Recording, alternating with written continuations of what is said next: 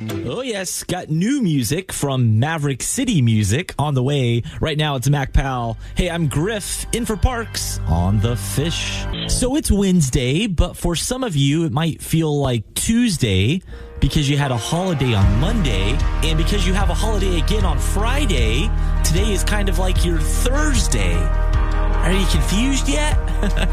hey, I'm Griff in for Parks on the fish.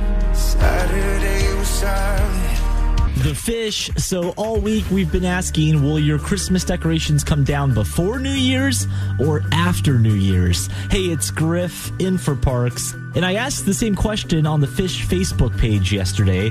And oh my goodness, you guys have a lot of thoughts about this. Over 800 comments. But I think Becca sums it up nicely. She says her decorations will come down after because why take the joy away so soon?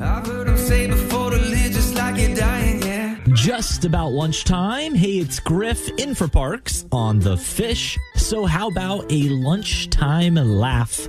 Today's lunchtime laugh comes from Kyla. How do trees get on the internet? How do trees get on the internet? They log on. Been walking the same old road for miles and miles. So, if you turn on the news, it can be overwhelming, right? Hey, it's Griff in for Parks. So that's why we like to celebrate good news with you here on The Fish. So do you have any good news? We'd love to hear it. 770 659 1047. Call us or text us. Every day this. Rene is from San Antonio, Texas, and back in the 50s, he enrolled in college, but he quickly had to drop out so he could take care of his family. Well, four years ago, when his granddaughter started college, he decided, you know what?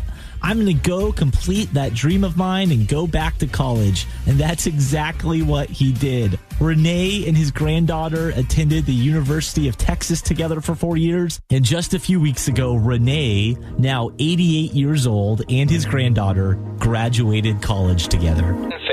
So, what's your good news? Hey, it's Griff in for Parks. It is our good news at noon hour. And Melody shared on Facebook that her son, who she hadn't seen in five years, came home for Christmas.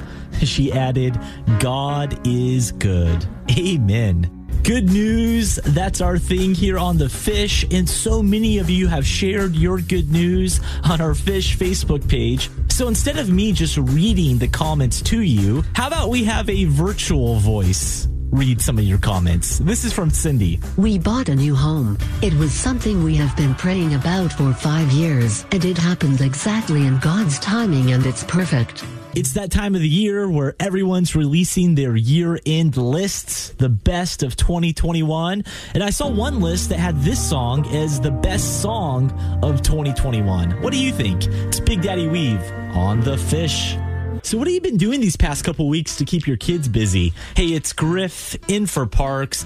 The other day, I took my kids to the zoo, and they've been there a handful of times, but I'm always amazed every time we go to the zoo. It's like they're seeing the animals for the first time. When they see the elephant and the giraffe, they're just so amazed and they love it. They look at it with fresh eyes. And I think there's a life lesson in there somewhere. What do you think?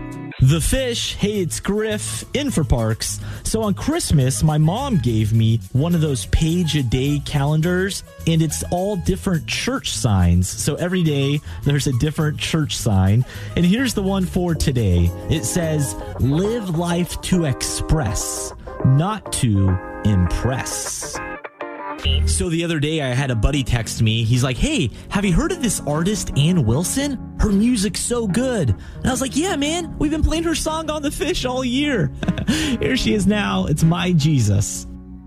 Are you past the point of weary? 104.7 The Fish. Hey, it's Griff in for Parks. And before I check out of here today, I thought I'd leave you with a good word from John Madden. You know, lots of us remember him from being a coach or a great broadcaster. If you're like my wife, you only know him from the video games. But I love this quote he had. He said, Stand for something, always have class, and be humble.